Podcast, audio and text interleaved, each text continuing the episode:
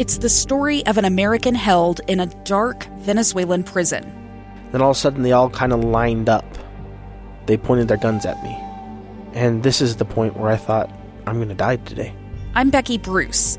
I spent a year working on Hope in Darkness, which now has more than 2 million downloads. Find it on kslpodcast.com or wherever you listen to podcasts. And welcome to Utah Weekly Forum. I'm your host, Rebecca Cressman. And today we're going to talk about the Utah Hogle Zoo. I'm so excited because joining us is Jeff Meggs. He's the digital media and marketing with the zoo. Hi, Jeff. Thanks for joining us. Hi, thanks so much for having me. Hey, give us the latest. What is happening at Utah's Hogle Zoo? And even as I say that, there are so many animals there. So, how are you going to give us an update on what's going on? Uh, there's so many things going on, especially with spring just coming right now. Uh, we have a lot of uh, conservation initiatives, a lot of planting going on at the zoo, a lot of zoo babies we're expecting, all kinds of fun things. So there, there's quite a bit of things going on right now. Yeah. Ah, so uh, are, are there literal literal babies hatching right now? Is this would we go to the zoo, or are we going to have a chance to see that? You know, it's possible. We do have quite a few zoo babies that happen around spring, but the interesting thing is sometimes we don't know about it until it happens. So it's tough to tell if some of these animals are pregnant or are going to have babies until we find them. Well, you can't really ask them, can you? Right, exactly. and, and some of them, the gestation period is so short that uh, animals like our titi monkeys. Have you ever seen those? The little guys in our small animal building. And what are they called? What kind of monkeys? Titi monkeys. T I T I. I'm sure I've seen them because I love the monkey exhibits. Yeah, they're one of our smallest monkeys that we have here at the zoo. Uh, normally, we just walk in and we find them. So one morning we walk in, we found another little baby there, and we're like, "Oh, looks like we have uh, another one going on here." Oh, and uh, how big are the those little baby monkeys? Oh, probably maybe the size of a baseball, maybe a little smaller. Oh my goodness! When they're born, yeah, pretty small. Wow, and then Yeah. of course you have large animals that it's obvious when they're pregnant, like a giraffe. It would be obvious. Oh, definitely. Giraffes are pregnant for quite a long time. Um, it's, it's same with elephants, but I, I believe we do have a zebra that's expecting here soon. Don't quote me on that for sure. Don't get your. I'm, but I'm pr- pretty positive with the way that she looks. Well, that's where you see instead of just the black and white vertical stripes, things are starting to look a little horizontal.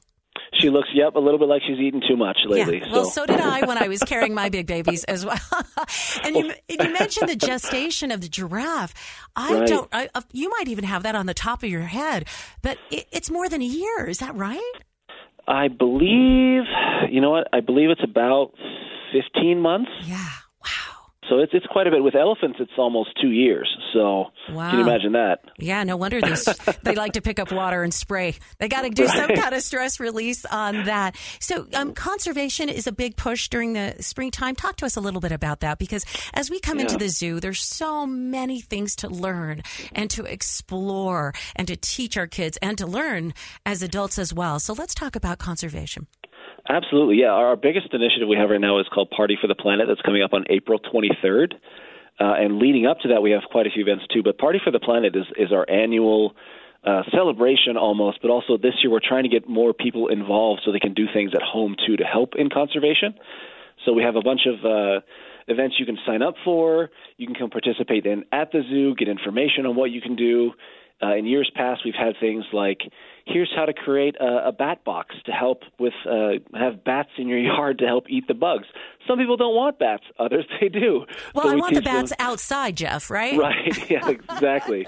so, and then we also had like uh, someone come talk to us about bees and how they pollinate and why what you can do to help uh, in your garden to uh, um, use using bugs instead of bugs, you know, instead of poisons and things like that. Like we had a ladybug release we did into our garden that helps eat the aphids and keep your your garden nice and clean and free from pests. Well, I'm I'm really grateful for the zoo. There was one time I was taking my children, and um, you know we were learning a bit about butterflies, Uh-huh. and I learned that certain butterflies only ate certain types of flowers, and that's Right. why it was so you know, or only lay eggs on certain types, Right. and that's why it was so important when people talk about planting a butterfly garden. Right. You're literally planting because they will fly by the other types of foliage if it's not the one that they're, you know, uh, bi- biologically driven to eat and to uh, lay their eggs on. Yeah, and and you know what's interesting is part of our Party for the Planet uh, initiatives this year has to do with what's called safe or saving animals from extinction. It's uh, we're we're focusing on the North American monarch this year. So the North American monarch was uh, list was trying to we were trying to get them on the endangered species list because their their numbers have been dropping so dramatically in the last few years that we that as a as a uh, we were trying to push to get them on that endangered species list. They were listed as um, they probably should be on there, but they couldn't include them this year. So we decided to focus on that as part of the Saving Animals for Extinction program. Uh, and last year we planted along the Jordan River. We planted two pollinator gardens to help with that. Uh, but also, we have uh, an opportunity to, for you to help plant pollinator gardens this year with our Jordan River opportunities too. We'll be doing that on May 21st we're having a monarch way station we're planning along the Jordan River. Won't that be exciting? In fact, I remember reading a bit that there was some kind of joint um, initiative going on. Is it with Disney? Is that right? Uh, I think the Disney grant was something else. I I don't know if that was in uh, to do with SAFE. I think that was another program another that we have part going on. of conservation. But I just thought how extraordinary this is an invitation to Right. join in, and and really the monarch butterfly. I think for many people might have been one of the the most powerful symbols of losing something so delicate and beautiful. Right. And and and uh, I I remember going on a hike, Jeff, up uh, Hobble Creek Canyon. I live down in Utah County, and there was a huge swarm of butterflies, and I kind of sat Mm-hmm. there and took photos of them and tried to determine they looked like monarchs, and then d- discovered indeed they weren't. Uh, but you know, they look like I can't remember what they were. But uh, you know, so how are we doing? Have we been able to, as a country or as a world, help bring back the monarch, um, North American monarch butterfly, or not yet? You know, it, it's the, the initiative for that has just started. So, uh, in the last several years, they've realized that these numbers are declining so rapidly that we have to do something. So, this is our first big push as a zoo to help with the North American monarch. And you were actually correct. We did receive a grant from from Disney uh, for our uh, our Jordan River project in uh, partnership with the Jordan River Commission as well to help create those way stations, to help clean up the rivers, to help make it safer for all animals. Um, as you know, the Jordan River is just it has fish, deer, and beaver, and foxes, and all kinds of, of animals along that that riverbank. So to to start this initiative for not only the monarch butterfly, but for every animal has just been been good for the entire community and good for the world because we, we need these butterflies. They're Abs- not only beautiful, they're essential. Yeah, and you know, when you introduce children to that idea, they buy in 100%. It's, Right, it, right. They they cherish the magic of of what it's like to sit for a bit and, and have a butterfly land near you or a ladybug. life life in my, in my at least in my humble opinion, there's a lot to Right. learn from child's children slowing things down and and and really noticing the beauty of this earth. Okay, so the North American monarch that um, community event. What date is it again? You said May. The planting for the the, the sorry the Jordan River Way Station we're uh, going to be planting is on May 21st. Okay. and that's from 9 to 11. You can sign up on our website under our conservation uh, section of our website. Okay. That's listed there, but also it's under the uh, Jordan River Commission. You can find that on their website too. Wonderful. And basically, you're going to bring some shovels and tools and get into your grubbies and get Yeah. ready to do some work, right? It's, it's a it's a great time, and and our conservation department is fantastic. They're so passionate about this, and they're the ones that are organizing it. But they do a great job of getting people involved and getting them excited and teaching them why do they need to have this in the first place. Like why is it important to clean up our waterways?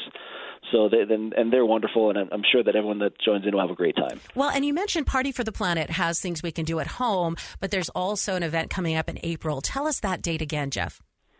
The event in April is on April 23rd, mm-hmm. and that'll be, I believe it's from. I got to remember the time here real quick. It's uh, Party for the Planet is from nine to two. That's right, there it is. All right. So that'll be held here on grounds, and no extra ticket required. They can come in and join in on the activities, sign up for some conservation events, and it's it's a great time.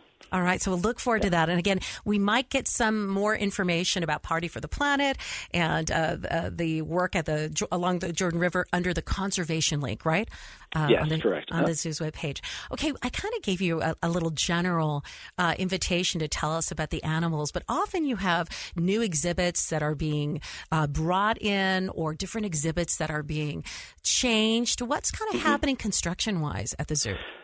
Construction wise, we do have a, a new exhibit that hasn't officially been announced uh, that'll be built here that's more focused on local Utah, uh, focused on the natural, the local wildlife, um, some local projects we're going to have that that we're still kind of in the planning stages uh, of that, but that should be coming hopefully in 2023. Uh, and we've uh, we've kind of announced that to some members, but haven't made an official announcement just yet.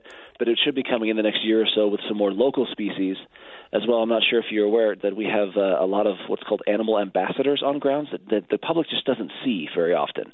If uh, you've ever had kids that have been in a classroom, like I think it's about third grade or so, we we show up with those animals and we show them to the kids. Well, those animals aren't actually seen on grounds outside of the place where they're housed because they're generally reserved to to go out to the classrooms and things like that. Well, part of this new exhibit is going to be showcasing those ambassador animals to the public.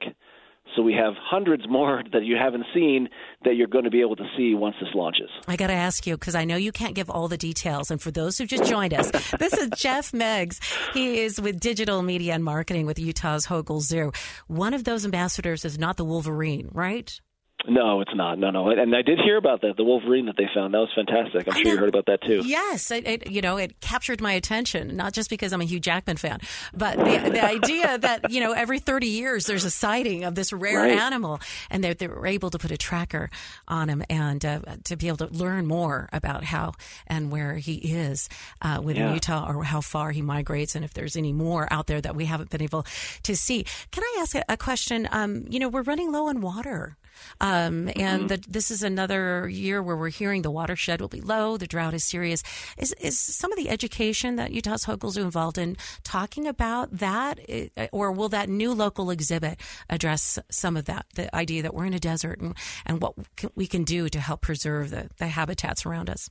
Yeah, absolutely. Well, Water conservation is something we do we teach about in general at the zoo. Uh, just try to promote that and, and promote health good practices. Uh, some of the buildings that we have at the zoo are, are certified green, so that they uh, have a limited flow of water.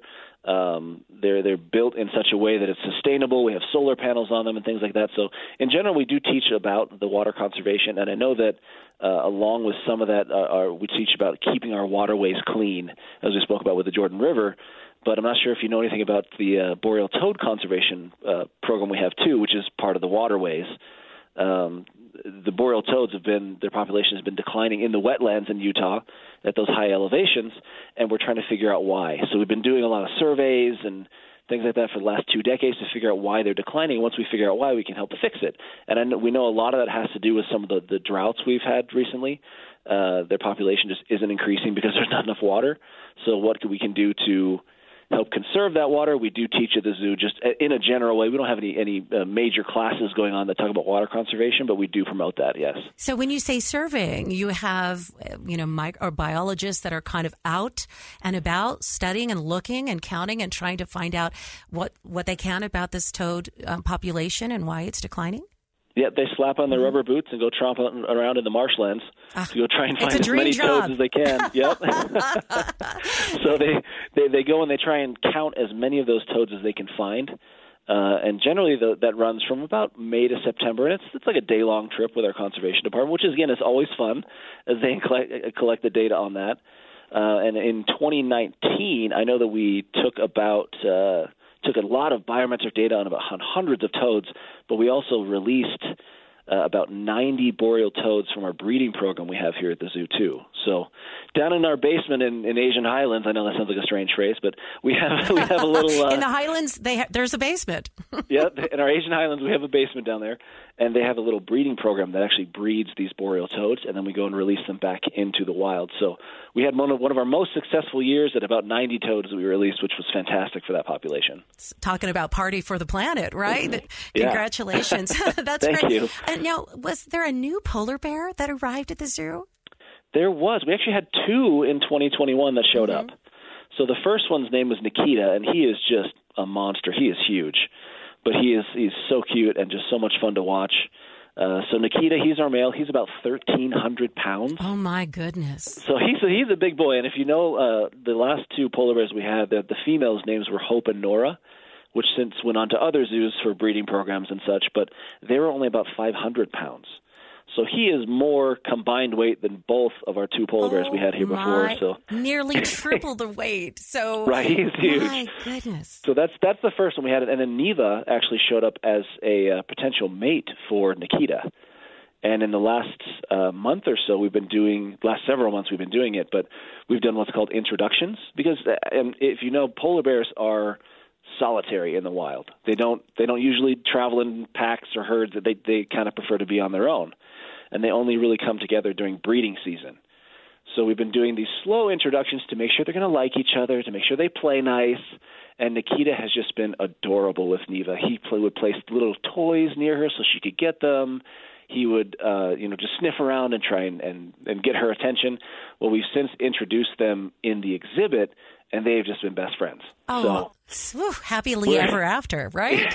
and we're hoping we're hoping that we'll have a successful breeding program here, a, a successful breeding with those polar bears. But of course, you know you can't you can't force anything. You you put them together. You can lead a horse to water, can't make him drink. But uh, we hope that there's no maybe music. Someday, there's no music in the background that you can play that makes polar bears that much more attractive to each other we'll try anything if you'd like. We'll play any music you want and see. But, uh, we, they, they, really like each other so far. Yeah. We, we have a few tunes uh, that we could learn you on that one. Uh, you know, great. one of the exciting things that uh, for me too, when I'm at the zoo or when, whether I'm broadcasting at the zoos, is to see the amount of volunteers that are yes. there. And I know that you invite have in the past you've invited teens because they're uh, to also be part of a program where they yes. can. So can we talk for a bit about volunteering as well with the zoo? Yeah, so uh, we're a nonprofit, so all of the uh, a portion of every ticket that is purchased goes back towards conservation. Uh, along with that, we do have volunteers that just want to be here at the zoo and help out and teach people. So our zoo teens are just fantastic. We get them every summer or so. We get zoo teens that come in, uh, and they they set it. They they walk around with those little carts, those mobile carts that you see with all the different fun things on there, like the animal pelts and the skins, and trying to teach kids about uh, how to be safe, how to be clean when you're on the zoo grounds, make sure everyone's following safety protocols, but to make sure that they're having fun and getting engaged with animals and really making that animal connection. So that's our zoo teams, but uh, volunteers in general just make the zoo go round. We we love our volunteers; they're so helpful to us and they're so friendly, and they just love being here, and we we we couldn't appreciate them more. And it's such a dream opportunity for a lot of teens, especially. Oh, yeah. I, you know, my I raised all boys. I was lucky enough to have, uh, yeah, and and they all became huge lovers of of right. nature and wildlife. And I think living in Utah, we have that opportunity to really uh, teach and appreciate and explore uh, wildlife, uh, you know, oh, in, in, its natural state. And, and and so it's wonderful to have it cherished. I do. Uh, we only have a few minutes, five minutes left together. But Jeff, now there is an animal, and I can't remember it's a type of bear, so I think it's near the Asian Highlands. Um, maybe a, like a different panda that is single and has been looking for love on the internet. So, yep. can you tell me yeah. more about that, Jeff? Yeah, that is Mau Mau. He is uh, Salt Lake's most eligible bachelor, if I do say so for him. Uh, he is uh, w- he's been looking for a mate. Uh, he, he has been cleared through this what's called the species survival plan. So that means they make a recommendation. They say, hey, we think that Mau Mau would be good to potentially mate with a female. So he's been on the hunt for a female, and he found one that uh, kind of piqued his interest. Her name is Priya, and she is from the Pueblo Zoo.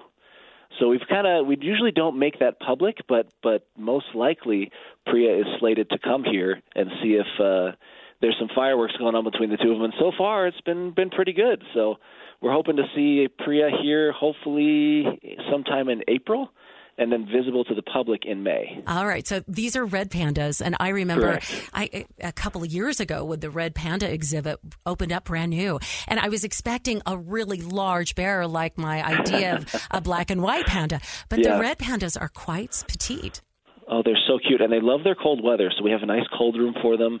They sit in there and they eat their little bamboo leaves, and they come out sometimes. And we have all kinds of air conditioning outdoors too. But they are just adorable, and they're one of my favorites by far. They're they're so cute. So if you're going to be going in the spring or summer, the best time is earlier in the morning or later in the evening when things are cool. If you want a chance to see uh, the red pandas out, is that right? Yeah, and we, we do have an air conditioner up top that they kind of sit underneath, but during the hot weather, they like to be indoors a bit more. And we give them options if they want to be out or inside, but uh, because they eat their, their leaves and the eucalyptus leaves and bamboo leaves, it, um, it doesn't uh, have much nutrients, so they sleep to kind of make sure that that processes. So you might find them sleeping quite a bit, but you'll definitely have a chance to see them. It's kind of like us at Thanksgiving, right? Exactly. Yeah. Gorge, sleep. Too much turkey. Try it again, right? Yep. and uh, by the way, if you want to follow the love life of the red pandas, it's up on uh, Utah's Hogle Zoo Facebook page, and you even show the picture of his love interest Priya, who might be coming to town. So, just thought that was a lot of good fun.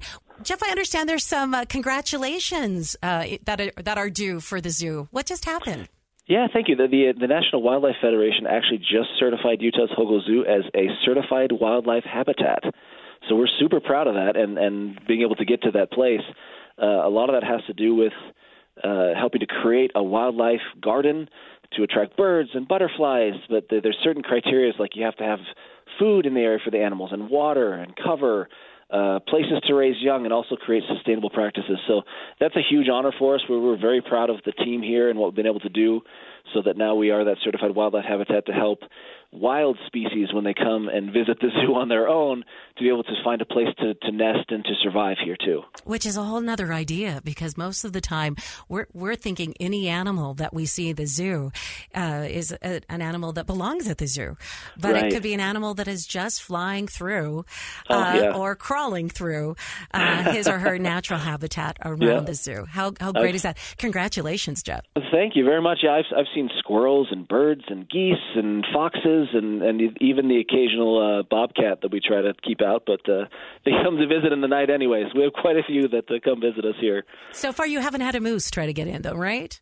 Not that I'm aware of. It's possible, but just not that we've caught yet. so. Yep, you're near the mouth of the canyon. So we had a moose walk through our neighborhood. I've lived there Oh, for my. 21 years and we lived near uh, Spanish Fork Canyon. And yep, a giant moose walked through the neighborhood like all was well at, at, at you know, dusk. Well, they live they live there too. So. Yes, they do. and as, as part of that, we also have what's called Wild Aware Utah. If you ever find a wild animal and don't know what to do, visit wildawareutah.org. Uh, I believe it's .org. It's, just, it's the website called Wild Aware Utah, and it'll teach you what to do if you find a wild animal in your neighborhood like that too. Wild, where? Utah? Wild Aware Utah. We have about three minutes, minutes together, and this is Jeff Meggs, who is with digital media and uh, marketing with Utah's Hogle Zoo.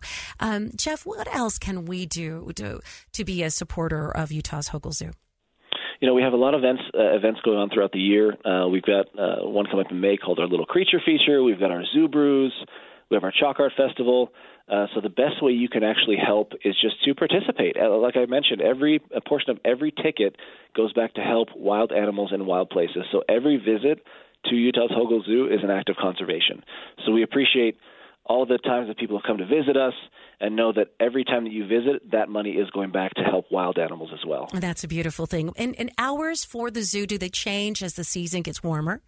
Yes, we've gone to 9 a.m. to 6 p.m. and our off season is 10 to 5. So we're on we're on our summer hours right now. Nine to six right now at Utah's Hogle Zoo. Jeff Meggs, thank you so much for Yes. for uh, taking a, a bit of time to discuss the love lives and and the, the possibility of a of a baby polar bear if all goes well. Cross And- your fingers. Yeah, cross your fingers and, and go see the large, huge panda bear. Or pardon me, polar bear. What's his name again? The thirteen hundred pounder. Nikita and Neva is the female. Ah, okay, you'll have a chance to see them as well, and of course to learn more about conservation and the events that is on the conservation link on Utah's Hogle Zoo webpage. Thank you for joining us on this week's edition of Utah Weekly Forum. Yes, thank you. Two friends taking pictures of the rising full moon on a summer night. two teenage kids doing what teenage kids do. When a stranger with a gun and a death wish changed everything. It was violent, it was senseless, and I will never understand it. I will never accept it. I'm Amy Donaldson, and unfortunately, we're all too familiar with stories about how violence shatters lives. But what we rarely see is how they are rebuilt. In a new podcast, The Letter, we relive tragedy, but only so we can hear the rest of the story the struggle to reclaim lives, the realities of grief, and the possibilities of forgiveness. I believe in miracles. Sometimes I thought there are no miracles. Yeah, there are, and this is a big one. Follow the letter at theletterpodcast.com or wherever you get your podcasts.